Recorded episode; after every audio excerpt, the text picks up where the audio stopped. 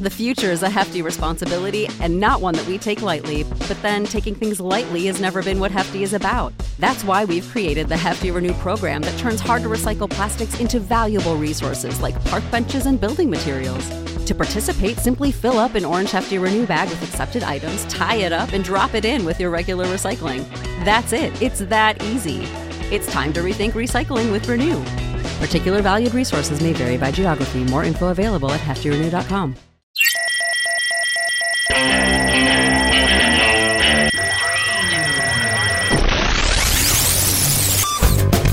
What is up, everybody? Welcome to the Stack. I'm Alex. I'm Justin. I'm Pete. And on the Stack, we talk about a bunch of comics that came out this week, and we're going to kick it off with a big one The Other History of the DC Universe, number one from DC Comics. Woo-hoo-hoo. Story by John Ridley, layouts by Giuseppe Camuncoli, finishes by Andrea Cucchi. So you could probably figure it out by the title here, as well as the cover. Uh, but this is obviously an alternate look at the DC universe, mostly through the eyes of Black Lightning. At least in this first issue, we'll see where it goes in subsequent issues. As he slowly works through his career, sees himself and other characters of color kind of pushed to the side of the DC universe in favor of other characters like Superman, Batman, uh, Green Lantern, learns something about himself, learns something about history, um, and mostly it's told uh, through the images, of course, but also uh, told through prose. I don't think there's really any dialogue whatsoever in this issue, uh, other than the, what's told in the narration boxes. Um, I thought this was pretty stunning and almost like a cross. This is probably too reductive, but a cross between a New Frontier and The mm. Truth in a certain way. Um, oh yeah. What'd you guys think about this book? Uh, I thought it was really touching, very powerful and moving, which was great. I really love the like little Halloween thing. That was beautiful. I, I, I just, yeah, I was I was really happy to see this comic. I'm glad that this comic was made. It's a long time coming, and I hope we get to see more of this. Uh, this is just great storytelling. Yeah, I mean, uh, just the the format, the art is so nice. It feels such like such a statement. It feels like such a. Uh, it sort of has this uh, Silver Age vibe to it, which I think gives it this uh, historical precedent. It just feels so like something that'll that will be uh, on the shelf and in the conversation for a long time. And then like the the otherness of it, like the way that this that Black Lightning story keeps getting told um, with the Justice League and the glossier heroes as a counterpoint, I think is is really interesting. And uh, like you said, Alex, the fact that um, uh, he and just uh, all the other like uh, black superheroes and, and, black characters in this book get shoved to the side um, uh, throughout, like that really. It, you really feel it throughout and feel that drive for what makes uh, Black Lightning Black, Black Lightning. I cannot even imagine what it is like to read this book as a comic fan of color necessarily obviously because yeah. i am white but speaking as a white comic book reader it is very hard to read from the perspective of Black Lightning looking at the other characters, and I don't know if you have this feeling, but I'm reading this and I'm like, but Superman's not like that. That's not what Superman's like. That's not Batman. And you feel I felt these walls kind of building in me. Oh, um, look at you! You felt uh, attacked. Well, uh, I not attacked. Attacked is absolutely the wrong word, but this feeling of trying to wrap your brain around how somebody else feels about these sort of things uh, is hard to do, and that's I think part of the point of the book because by the end you do get Jefferson Pierce starting to understand a little bit more of the wider world, bring down some of those walls himself, and accept these things while still understanding that his experience is ultimately going to be intrinsically different uh, from a lot of other characters in this universe. So it really brings you in in that way as well. And like you said, Pete, there are multiple times I got choked up just almost hitched, like is the best word for it, when something just snuck up on you in the book, these moments of strong emotion um, throughout, which I was very surprised about. And the other thing you were mentioning about the art, Justin, feels almost Neal Adams like to me yeah. Eh, without mm-hmm. being exaggerated, which I thought was kind of neat. Yeah, uh, totally agree. It's, it's it's a great book. I in there I think there are what uh, four more issues, and this is mm-hmm. coming out bi monthly. I want to say. Yeah, I'm very wait. curious. I haven't read ahead about it, but I'm very curious to see whether it follows Black Lightning's story throughout, which would make sense, and it's essentially a Black Lightning book, or if it's going to switch perspectives in issue I, two. I think it jumps around a little bit and touches on different characters. But what another thing about this, the amount of continuity that is touched on here, and really like owning uh, owning it um, when it's like some of it is like ridiculous, but really making it a part of this very real story, I think is great. There's a, Reagan pin with the Watchmen blood splatter on it, which I thought was very cool. Yeah. Great book. Definitely pick this one up. Next up, Monstress Talk Stories number one from Image Comics, written by Marjorie Liu, illustrated by Sina Takeda. Um, I gotta admit, I have not read Monstress in a while, even though I really enjoy this book. The art is consistently gorgeous. But this takes place in a fantasy world with some half um, uh, personas, I guess I would call them. Yeah, nice. Yeah, absolutely. Nice. Great Uh, yeah. use of that word that just came up. that was really organic and natural. Thank you so much, Pete. I really appreciate it. Uh, but Tip in of the this tongue. book, uh, we find a backstory on one of the characters. Um, it's sweet, it's sad, it's harrowing. The character designs are great. Um, I like this book quite a bit. Uh, what'd you guys think? I agree. I like this a lot. Uh, there's some fun cooking. Um, the, the cooking is really used as a great uh, moment in this story. Um, and this reminded me, I mean, it's such a, when I was a kid, first, like the sort of furry ears on a human head uh, was in Super Mario Brothers 3. That was the first time I encountered that, and to know that that's such a thing, I was like, "What an interesting thing!" And to know that's such a thing in uh, in manga and everything was uh, was a revelation. And now here we are, three guys sitting in our own Tanuki suits recording a podcast. Wow. Yeah. Uh, well, you know, they br- they bring up an interesting question. What's your favorite meal you've ever had? I mean, I think that's a great great question to kind of put out there. Yeah, I and also, which, gar- I which garbage plate do you like the most? also the the art and the storytelling is really superb. Art It's is this very very uh, complicated, kind of cool story that we're kind of thrown into here, and uh, it's really cool. Uh, let's move on and talk about Power Pack number one from Marvel, Okay, written yeah, by Ryan you- Nor- You I- can ignore my question. That's cool. That's Oh, good. oh, you were asking Favorite about meal? best meal we ever had? favorite meal you've ever had? Yeah. Favorite meal? Uh, did you offer up your favorite meal, or did Justin just say garbage plate? You're, you're like, yeah, yeah, fuck you. No, Justin just made a joke about garbage plates, but you know that wasn't anybody. Nobody's answered it yet. Oh, okay. Do you want me to go? no, I can go. Uh, So on my honeymoon, uh, we went to Ooh. yeah, on my honeymoon, uh, we went to London and Paris, and particularly in Paris, we were like, you know what, we're not going to look at any guidebooks. We're going to wing it. We're just going to like, we're not going to make any reservations. We're just going to wander around. We're going to find places, and we consistently made the worst choices in terms of restaurants. Just like absolutely, uh, just uh, the tourist trap, and just not good spots, and it was obvious as soon as we sat in there. We were like, oh, this is oh, this is bad. One of the last I heard. Paris TGI Fridays is actually ve- one of the best Yeah. ones. Yeah, they actually call it TGI Fridays. Yeah, Wow. I couldn't think of any I of the really French words. you wouldn't have Oh, done that. merci. It's uh, MGI Fridays. yeah. Anyway, uh, so yeah, we were having a t- not a, we were having a great time, but eating not great food, which you would expect in Paris. Uh, and one of the last days, one of the things that we really like to do was just like get some lunch and sit down at the Louvre in the park outside, which is this beautiful park, and just eat the lunch. And we uh, stumbled across this place called Maison de Truffe, which is a ridiculously expensive uh, truffle, black truffle restaurant. Um, and everything in there, insanely expensive. We could not afford to sit down and eat, but they had a to go thing outside. And the cheapest thing that they had was a baguette with some uh, truffle butter and sausage on it, and then a tiny little thing of champagne, just like this big. And there was a sack of things which we called basically fancy combos because they were essentially just like little wafers with cheese inside. And we took those and sat at the Louvre and had this meal, and I it was the best meal I had in Paris, hands down. But also one of the best meals I've ever had. Just everything was Wow. ridiculously delicious. There you go. That's great. Great answer. You're I'm gonna, still married to this day. No, we got divorced. That was my first wife. yeah, Oh, the my wife we don't talk about. bad, The French bad. woman he married for lunch. hey, people get married for all sorts of reasons. I, you know, lunch is uh, you know you- Lunch is a I'm good one. Yeah. Yeah, y- your eyes are bigger than your stomach, uh, maritally. Uh, I'm gonna I'm gonna give it up for my mom's taco dip.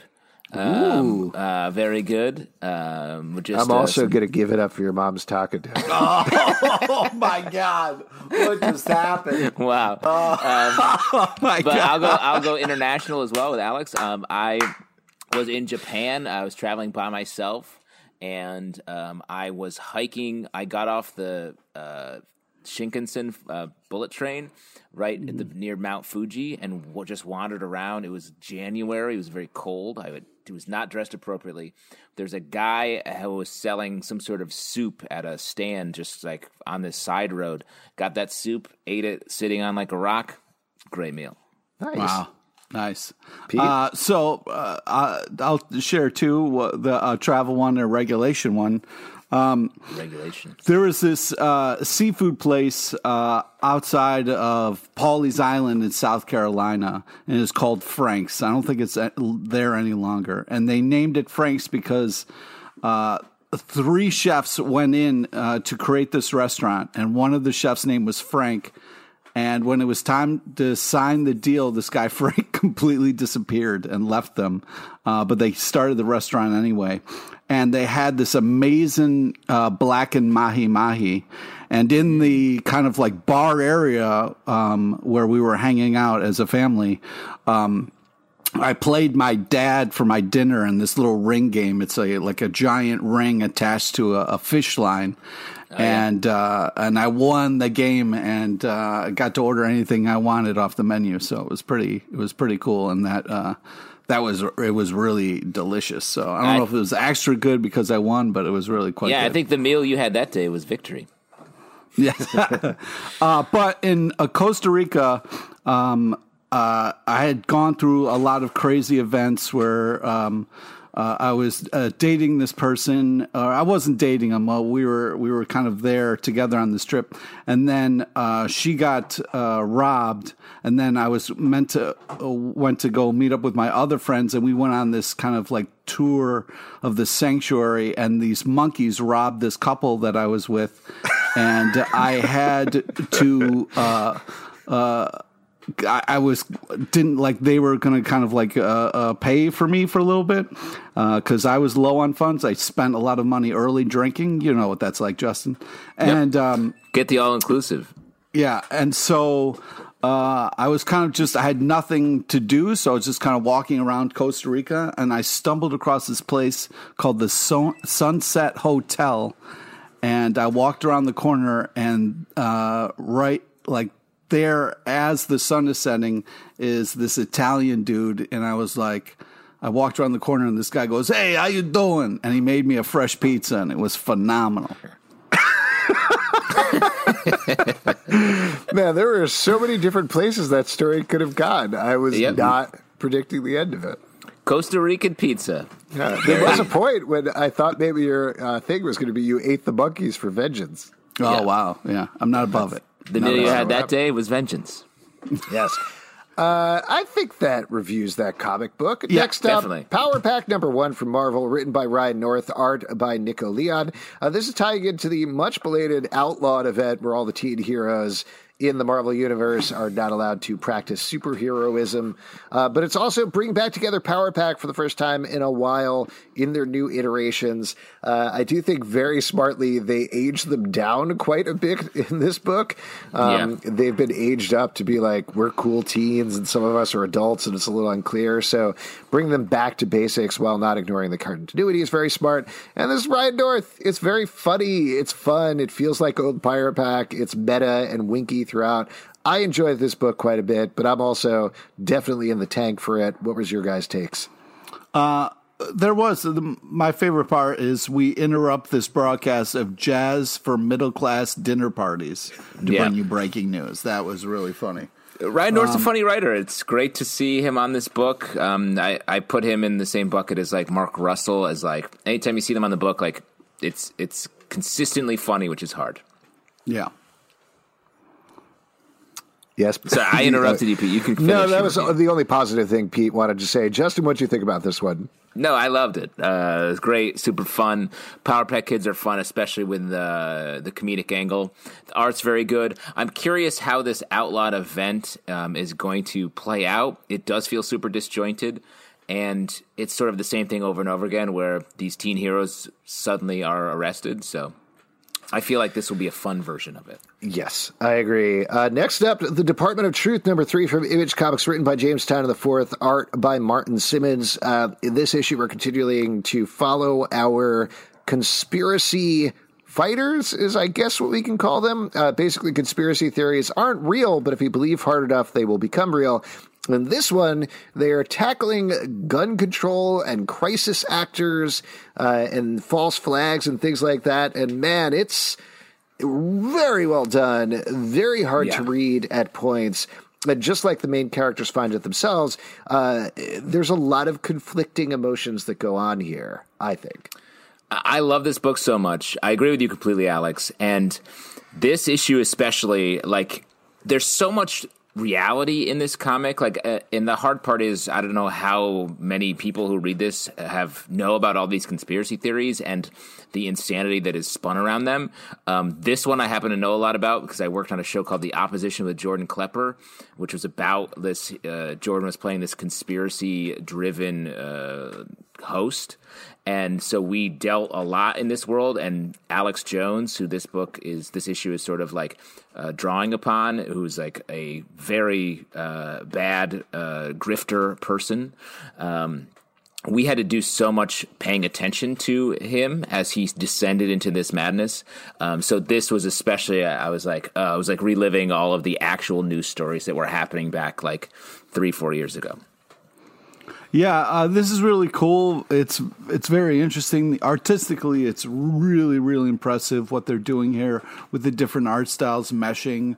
Um, it is a little tough to kind of understand what is happening a little bit, um, uh, but I. Um, I didn't appreciate the the kind of like oh I took improv classes so I'm good at lying. I thought that was a little heartbreaking. But Uh, so ju- just to clarify what's happening is probably, as far as we can tell, in real life, this woman's son was killed in a school shooting.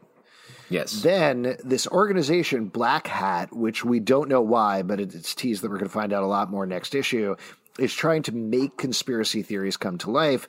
They drop off a film that whether it's uh, fabricated or it's real or whatever it is, that seems to convince this woman that not only is her son alive, but he may be but she may actually be an actor who is an improv actor. So the entire thing was faked, and it starts to change the reality around her. So she doesn't know it's real, and she doesn't know it's faked.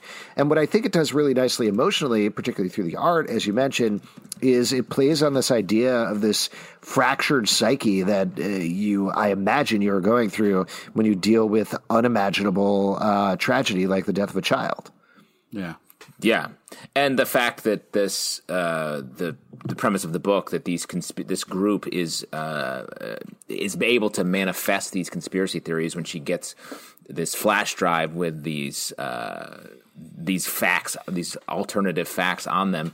It, this book is so smart. It's so current. It's just one of my favorites on the stands right now. What happens when a robotic overlord imprisons a rant god and a humble narcissist? You get this week's sponsor of Comic Book Club, the Just Been Revoked podcast. Join Chris G, Tom Legacy, and Mr. Race as they discuss the origins, the ends, and everything in between of all things film.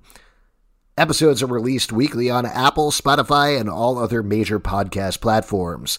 Looking for a film podcast that has fun and doesn't take things too seriously? Then check them out at justbeenrevoked.com. Let's move on to talk about Dark Nights, Death Metal, The Multiverse Who Laughs, number one from DC Comics, written by Scott Snyder, James Tynion IV, Joshua Williamson, Patton Oswalt, Amanda Conner and Jimmy Palmiotti, Saladin Ahmed, and Brandon Thomas. Art by Juan Gedeon, Chad Hardin, Scot Eaton, and Thomas Mandrake. So this is an anthology. Uh, the Robin King is telling, uh, basically saying, blah, blah, blah. You've heard all of these dark versions of Batman, Superman, and Wonder Woman before. How about a couple of other dark multiverses? What would you think about that? So we get to see three of them in this book. Uh, what do you think about this comic? Well, you know, it's a collection of stories, so like some of them are a little better than others, but it's fun. It's like you know the Condiment King and all that kind of stuff. So, I, you know, I I thought the it's interesting enough. It's definitely like uh, turning it up like the uh, dark metal stuff has been doing. So death metal stuff has been doing. So I thought this was kind of a cool uh, book to put out as far as like, hey, we're gonna kind of like let some other writers get uh, do some stuff on this, and yeah, uh, yeah, it's a good mix. Um, I really liked the first a bit, the Scott Snyder sort of um, just bucket of like random uh, worlds where bad things happen to our favorite heroes, and the Patton Oswalt story I thought was great. Um, fun sort of uh, Mr. Zsasz, right? Is the uh, the villain here and like what it's like for him um, trying to uh, be the cool villain in Arkham and the consequences of that. It was, it was cool. I this is definitely in my mind one of the lesser books in this event. Everything else feels Yeah. so necessary and interconnected. Um, I love the idea of having Elseworlds that follow not the big three, that follow just more side stories, and I'd love to see more of that. Um, but overall, I thought this comic book was fine. Uh, I think to your point. I like the Robin King stuff. I thought Jimmy Palmiotti and Amanda Conner, of course, put together a fun story. Um, but uh, just so you know, They usually do. What? They usually do. They usually but it does do. not feel like something you necessarily need to read to understand the. It's a little bit of the lighter side. yeah, it's yes. just a fun, exactly. yeah, it's a fun collection of ideas. It's like a and little stories. Dave Barry novel. Right. That's what I'd say as well. Nailbiter returns number seven from Image Comics, written by Joshua Williamson, art by Mike Henderson. Uh, here we're literally getting into the beat of the issue as they delve further into Buckaroo, into this game that's being played by the new Buckaroo Butchers. Uh, and we get a bunch of psychedelic stuff, a trip to the past, some revelations, some promise of future revelations. I'm really enjoying what they did with this series, and it feels entirely different with, from what they did with the previous one. Yeah, Yeah, I, I agree. I think it's really creative. Uh, the art's fantastic. Uh, they do such a good job of pulling you into this world and kind of like with their storytelling. And I, I I just was really impressed with this. Um, uh, it does a good enough job or moving the story enough where you know a little bit about what's happening uh, to kind of follow along and not feel like, oh, I don't get it. You know, uh, it walks that kind of crazy line really well. Um, but man, just the art and the characters are just insane in all the right ways. Um, the use of like blood rain and then that skull who's just like puking blood on the pyramid is just Uh, insane. yeah. I love the sort of dream sequence um, aspect of this book. It feels so deliberate um, to Yeah. come right now, sort of like seeding out a bunch of like wild ideas that then they can call upon going forward. The art's so good, like. I've been a huge fan of Birthright, also by Joshua Williamson, and this feels like if you read that and haven't read Nailbiter, like it's definitely worth getting in on Nailbiter. Oh man, that's what I should have said for that uh, lock and key question. Oh, on the live show? Birthright would have been great. Messed Yeah. up, man. Messed up. Next up, this is what I put in the stack to make Pete feel a little bit better. Daredevil number 24 from Marvel, written by Chip Zdarsky, pencils by Mike Hawthorne. Um, Pete, you're, you're nodding your head no. Do you not feel better after this comic book? Well, this is a rough issue, man. I was so excited uh, that we got uh, Daredevil in our stack, but then, of course, it's you know a sad issue, and I was like, oh, why? This is why Zalben put Nope, this in. 100% not. Foggy is fighting. Foggy's bad at his and, job. Uh, you know what's with the- different about the usual? Oh. It feels like pretty status quo for our man, Mister. No, this is not status quo. Also, there's too many people who look like Daredevil. I don't know what the fuck There's only is one going other on. one, his twin. Sure. Uh, so Daredevil is on trial for murder, something that he is willingly doing. Uh, we also get, which I thought was interesting, and I, I want to get your beat on, a uh, Kingpin shower scene in this issue. Uh, how'd you feel about that? That's something fans have been asking for for a long time. You got to Long truly see the kingpin here. oh boy, I mean they always do that in the comics with the well placed, uh, you know, like steam or fog. It's a or little whatever it foggy. I You do that in my any of the, shower. uh, Yeah, in my shower, Foggy Nelson is standing in front of my um, my genitals all the time. That's, that's smart. That's smart. Uh, I thought this was really good, and I loved where this ended up. Justin, I agree. Um, I like uh, Chip Zdarsky's really bringing all of the Daredevil characters um, that sort of have the most emotional stakes here together.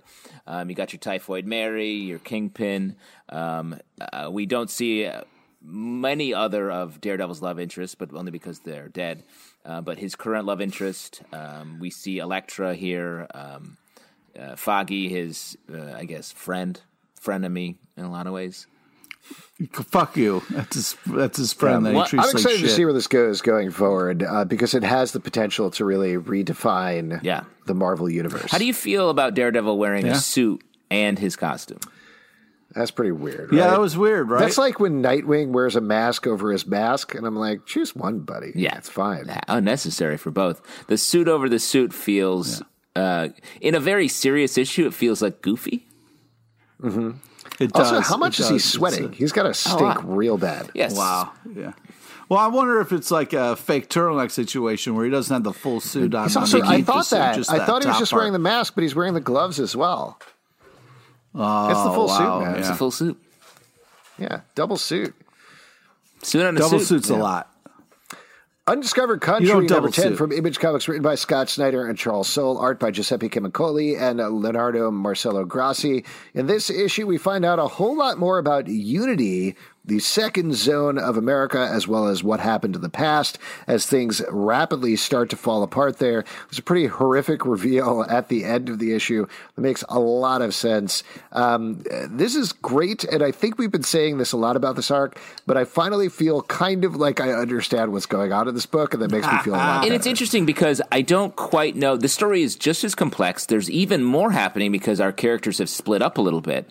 But what I think I it makes more sense is this arc is using more of um, like a metaphor i- in describing America. So I feel like that gives us a baseline to really um, understand the different how the different aspects are coming together. No, I mean, you're absolutely right. I didn't really think about it until you said it like that. But thinking about it was like, what does destiny, the first zone, mean to me? Well, you know, giant antler man, ride on yeah, sharks. yeah, yeah. Versus here, the idea that like everybody is joining together, finding uh, unity uh, through the shared belief in science. Yes, that works a lot better. It's a lot easier to hook into, even if it's a Yeah, but there's also giant whale sharks still in here giant too. whale so- Yeah. That's what I'm saying. There's just as many crazy Also, specifics, mate- but it, it's all under this one narrative line. I feel like that's a little cleaner. Yeah, under one nation. um, I I love the uh, Man at Arms shout out, a little He Man love in there. That was just great. It was fun to see.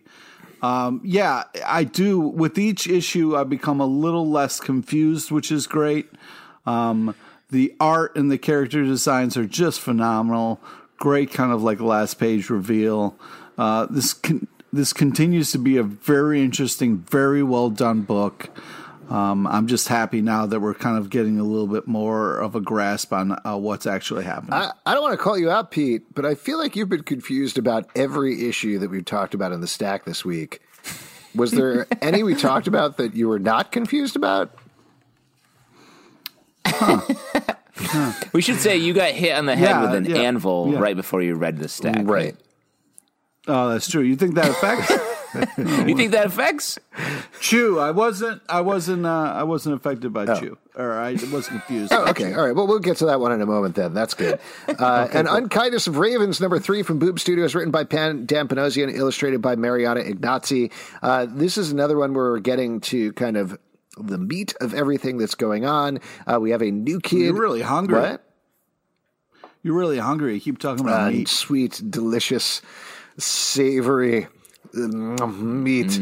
Uh, yeah, no, uh, we're getting to the heart of the issue. How about that? Is that better? I love we go. eating heart.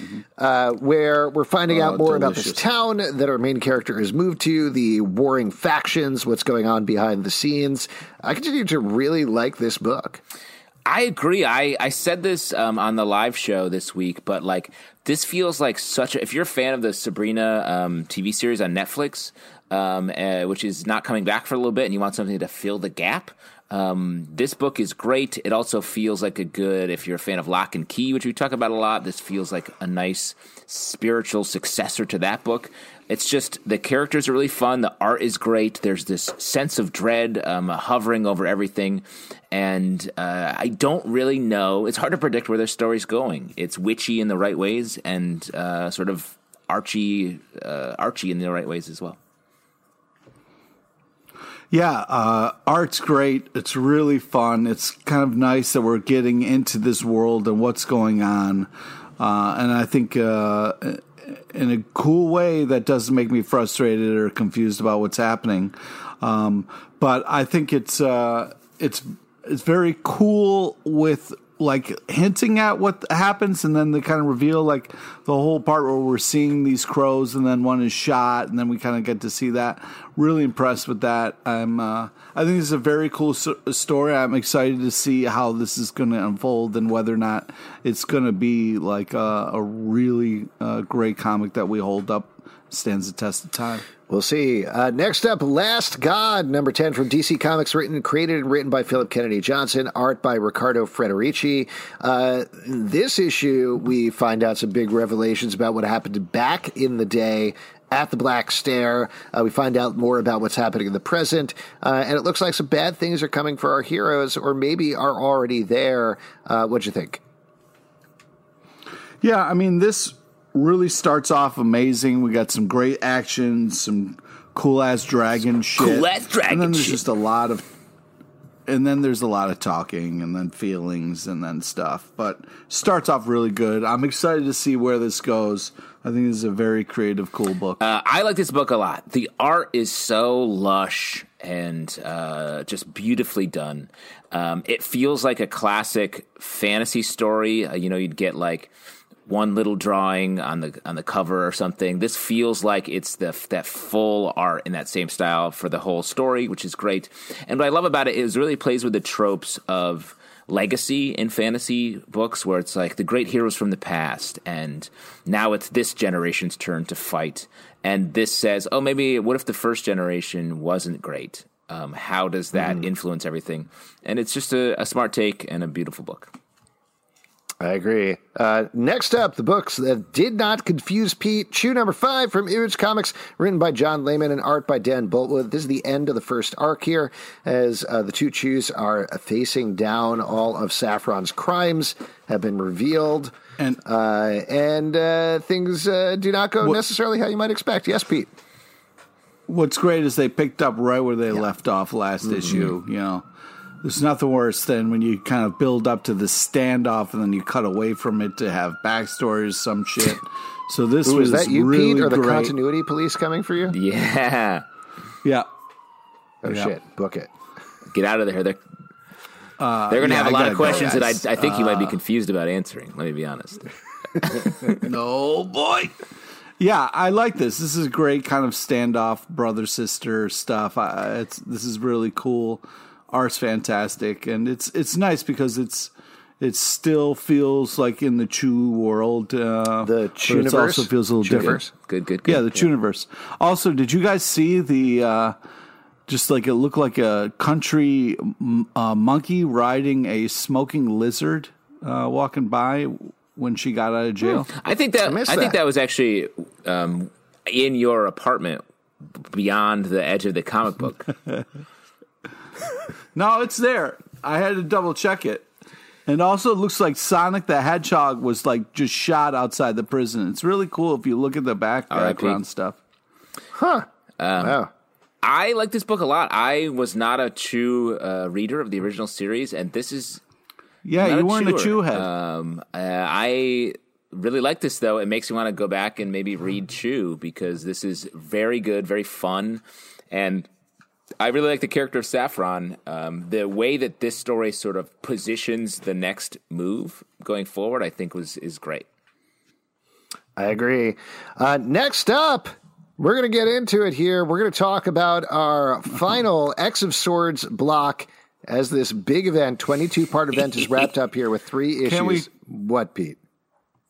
Can't we just like finish off the stack before we get into this giant argument here? Sure, we can jump ahead. I had put the scumbag up last to like space out the image comics, but let's talk about the scumbag number two in Image Comics, written by Rick Okay, my Remender, art by. Andrew Robinson. Uh, this is about the worst man in the world is the only one who could save the world. We find out more about him and his powers.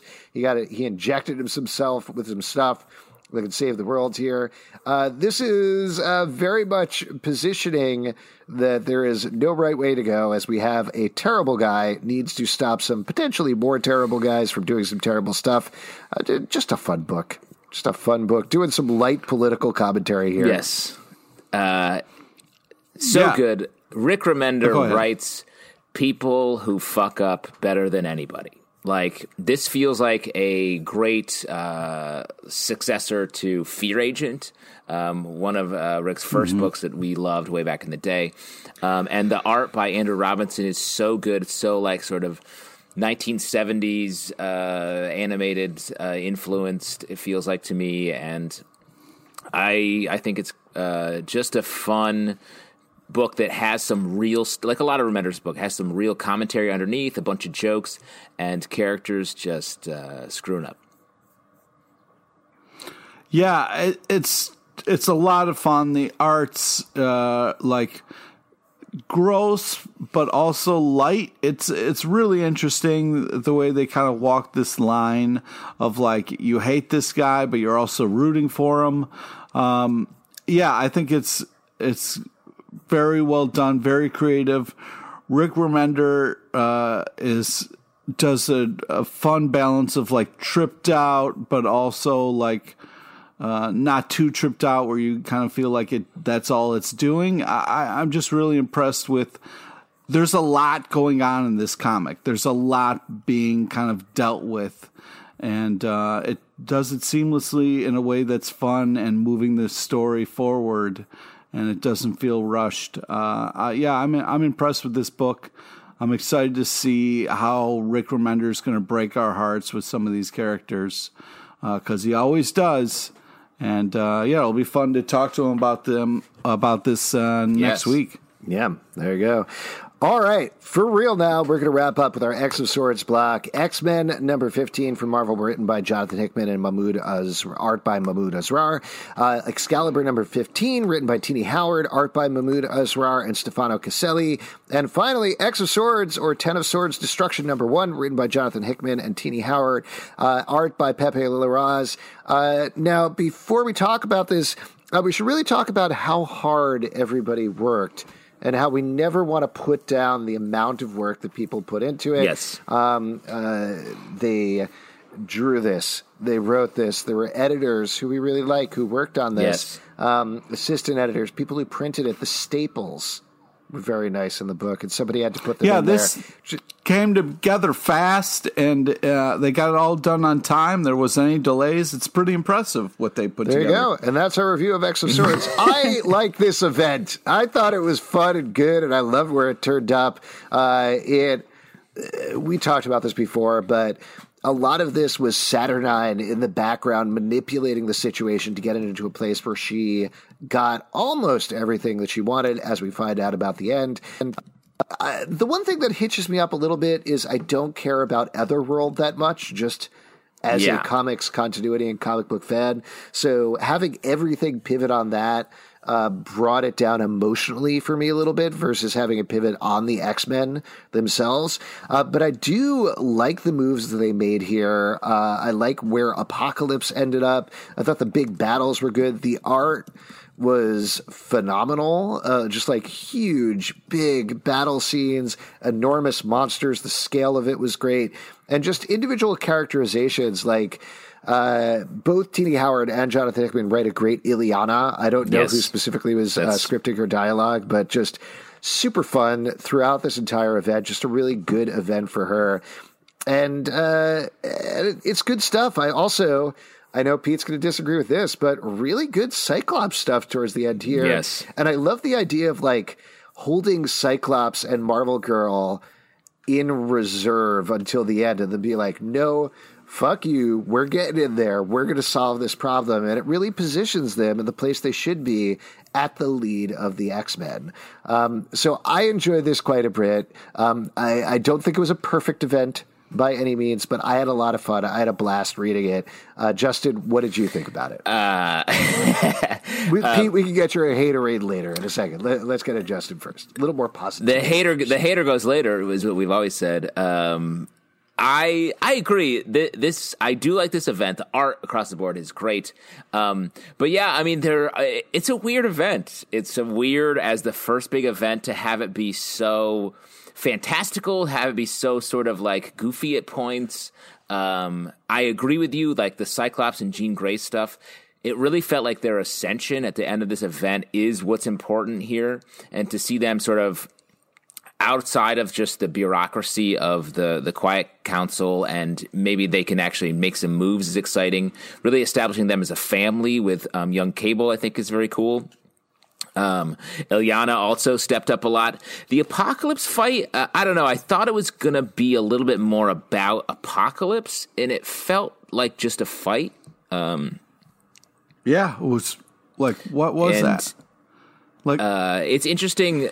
I mean, we talked about this. We, we sort of predicted this that, um, excuse me, Arakko would be coming through to Krakoa, um, and with it, um, hundreds of mutants, I believe, from Arakko. Millions, I think. Millions. Millions. Oh wow. Yeah. So that's a lot of people um, hanging out in on the Earth, um, which I think I'm curious how that will affect the continuity. It feels like a lot to add a continuity that's already pretty wild. Well, I think the thing that that adds, and maybe I'm wrong because who knows what is going on with the X Men stuff. They is, they could set up that Arakko is coming through and then not deal with it for 30 issues or something, you know. Yeah. But to me, it feels like suddenly millions of mutants show up. You suddenly have a destabilized world situation that is already on the edge because of Krakoa. Uh, when you bring the mutant population up to potentially pre-Genosha levels, yeah what does that do? What uh, what nations does that put on alert? And that puts the mutant state in a really really bad place. As for Apocalypse, the thing that I did like is it ultimately got to this place. Even though I feel like we didn't get enough fleshed out about the Annihilation helmet, the idea that ultimately Apocalypse a is fundamentally changed by Krakoa enough that he can surrender. Yeah. Uh, but also that it is Apocalypse's will that manages to win the day felt like a smart decision, even if it wasn't maybe an action wise satisfying decision. Pete, I know you're champion at the bit here. Go ahead. Okay, yeah, please. All right, so uh, explain this to me. Okay, so they had. You got to get your sword, you got to get to the fight, okay? So then we learn that none of that matters because it's about this helmet that speaks to you and makes you annihilate everything. But um, once Apocalypse puts on the helmet, he realizes that he's not going to let a helmet control him, so he'll take a knee, and then that solves everything. And then, oh, Apocalypse, you won, and okay, I'm going to banish a whole island of people. Um, great. And then Scott Summers uh, and uh, Marvel Girl, who started this kind of whole thing with a bunch of weird meetings through time decided this whole island that they helped create doesn't matter and fuck all y'all because I got to go save my son, which I understand. That's cool. But they had like a whole quiet council meeting and it didn't matter. So it was kind of like this whole but thing that we're trying to do. They threw it all out the window. It, Hang on, I'm trying to. I'm if trying Wolverine to did that, here. you would have loved it. And just because it's Scott, you don't like it. Oh, that's a bullshit thing true. to say. No, it's not. Wolverine does that um, every time. I'm just trying to wrap. I'm trying to wrap my head around this whole detour of the X Men world that we just took and why we did it. And the only thing I can come up with is giant alligators and dragons are cool, and fighting with swords would have been cool, but didn't happen. Uh, we got drinking games and playing softball. Um, and you know like you know people will say that they will get married at the drop of a hat in the x-men world the the cyclops thing i do think a lot of this is about a lot of this story so far has been about the x-men and uh, we're not supposed to call them the X Men. The mutants, they specifically state that in the book. There's a But, whole like, the big mutants, paragraph, sort of it's a- scolding there's a paragraph several about that. I know. Yeah, I don't read the Uh, you should read the paragraphs. They're kind of important. Uh, Nope. The uh, the mutants have made this big move to become one mutant state. And from the writing perspective, I think what they've done is how much stress can we put on that? Yeah. How many things can we do to fracture that? And Saturnine says by the end, two people have left the Quiet Council. They're going to have to replace it. It's going to be the non ideal picks. And now, uh, not just Scott Summers leaving with a small team to go save everybody, but everybody comes with him. Yeah. Which means, yes, it's the Mutants United, but it also means, as it states in those paragraphs, which I do think are really important, uh, they've tried to ditch the X Men name because it's something that's pre. Krakoa. It's an idea of like it's a moniker taken by Charles Xavier. It's not an example of The Lollipop yeah, Man. Yes, Lollipop Man. Uh, it's not an example of the United Krakoa state, but the fact that Scott Summers is reclaiming this and that everybody's like, yes, we're X Men, let's go, it's go time, creates this friction there that's only going to get bigger. Suddenly, once you suddenly have millions of mutants who have been slaves up to this point, who we've never met before, suddenly showing up. So it means bad things for the outside world. It also means bad things for Krakoa and Arakko. And dramatically, that's a really good place to be putting everybody. Yeah, I I agree with that. Um, this run, this crossover feels a lot like um, Chris Claremont esque, like mid mean- Chris Claremont r- run, uh, where it's like epic stuff that involves things that are sort of far flung from actual X Men and mutant world stuff, like getting with uh, Lilandra and all that stuff, where it's like continuity heavy, where it's like, wait, what was that about? That I feel like that this will hold a similar place to a lot of that Claremont stuff especially the otherworldness of it, which I agree with you. I don't love all that, and this whole like Captain. I know Excalibur was the second to last issue, so that they'll have an outsized effect on it. But the Captain Britain Corps and all that, I was like, I don't. This feels like such a side quest that so much of this event landing on that felt like, oh, I don't know about that. it just it was just a lot just so uh cyclops could have a jerry maguire moment of like who's coming with me who's coming with me What did you think about the part where Cyclops said, "Show me the money"? Though that was pretty cool. That was yeah cool. that was touching it was And very what about um, Yeah, Wolverine yeah. played by Jonathan Lipnicki? I know he, he, he's Too too tall. tall. He's very Too short. i don't know he's who a Jonathan tiny- Lipnicki You is, you so. just referenced Jerry Maguire. He's the kid. He's the little kid that said, "Did you know the human head weighs oh eight it's the pounds?" kid Yeah. with the spiked Yeah. hair oh that's great yeah he's got a great Okay, arm what would you think about Renee Zellweger playing uh, Jonathan Lipnicki? Is what I want to say. Renee playing Jonathan Lipnicki. Yeah, Oh, interesting. Playing Wolverine Oh, oh wow with that's her great little uh, with a little lemon face. Ooh, yeah, just a the pursed little- lip. Suck on a lemon. I'm the best there is at what I do, and I what I do is you're this little doing. face. i don't i don't know what you guys are doing Uh, all right, that is it for the stack. If you'd like to support the show and other shows we do, patreon.com. Wait. What? Do you guys think this whole thing was worth it for that ending? Like, did you guys didn't feel let down at all by the fact of like this fight wasn't a fight? It was just a I. Uh, can we make Apocalypse kneel and then like having Cyclops just ditch everyone because he wanted to go liked it. somewhere else? Yeah, I liked it too. I think uh, there were enough big moments, particularly in these last couple of issues, that I really just enjoyed from an artistic, from a big action perspective, literally using the sword space station as a sword to pierce uh, a wormhole and attack these evil armies. Just the huge armies attacking everybody, the X Men jumping through directly at the screen, um, the fairy soldiers or whatever it was jumping Screen? through. Uh, good stuff. Just like a lot of people like coming from the sky and heading straight towards camera Yes. was a lot of fun. And like it's it's surprising. Like a lot of Hickman big storytelling, like you'd never you can't predict it. It's sometimes a little weird and woolly, but it's like in the end it's really well thought out and smart and um and very difficult to predict, which I like in storytelling in general, especially comic book storytelling. It's also something that, relatively speaking, felt like a complete story, which I don't think we've gotten in a really long time with events. It's usually by the latter half, it's all about setting up what's next. And certainly we get a fair amount of setup, but this started with the story of Otherworld ended with the story of Otherworld, and that's what it was in between. You know, it went on a bunch of side trips, but ultimately it all came together that way, and um, that is pleasing to me from a story perspective. It was pleasing we say. It was pleasing to me. If you'd like to support the show, patreon.com slash comic book club. Also, we do a live show every Tuesday night at 7 p.m. Groundcast Such and uh, YouTube. We would love to talk to you about X of Swords. That's going to be our big topic of conversation over the next, I would say, it's, it's Ten of years. Swords, but there's going to be no fighting. Oh, you're going to love it. It's going to be smart. There was a bunch of fighting. There's going to be a lady Wolverine who you get confused with off, the Ice Queen the whole time, but then it's not her, even though it looks exactly like her. But oh, it's going to be great. Oh, I'm sorry. Are you being racist towards white blonde women, Pete? yes, wow. Karen, I am.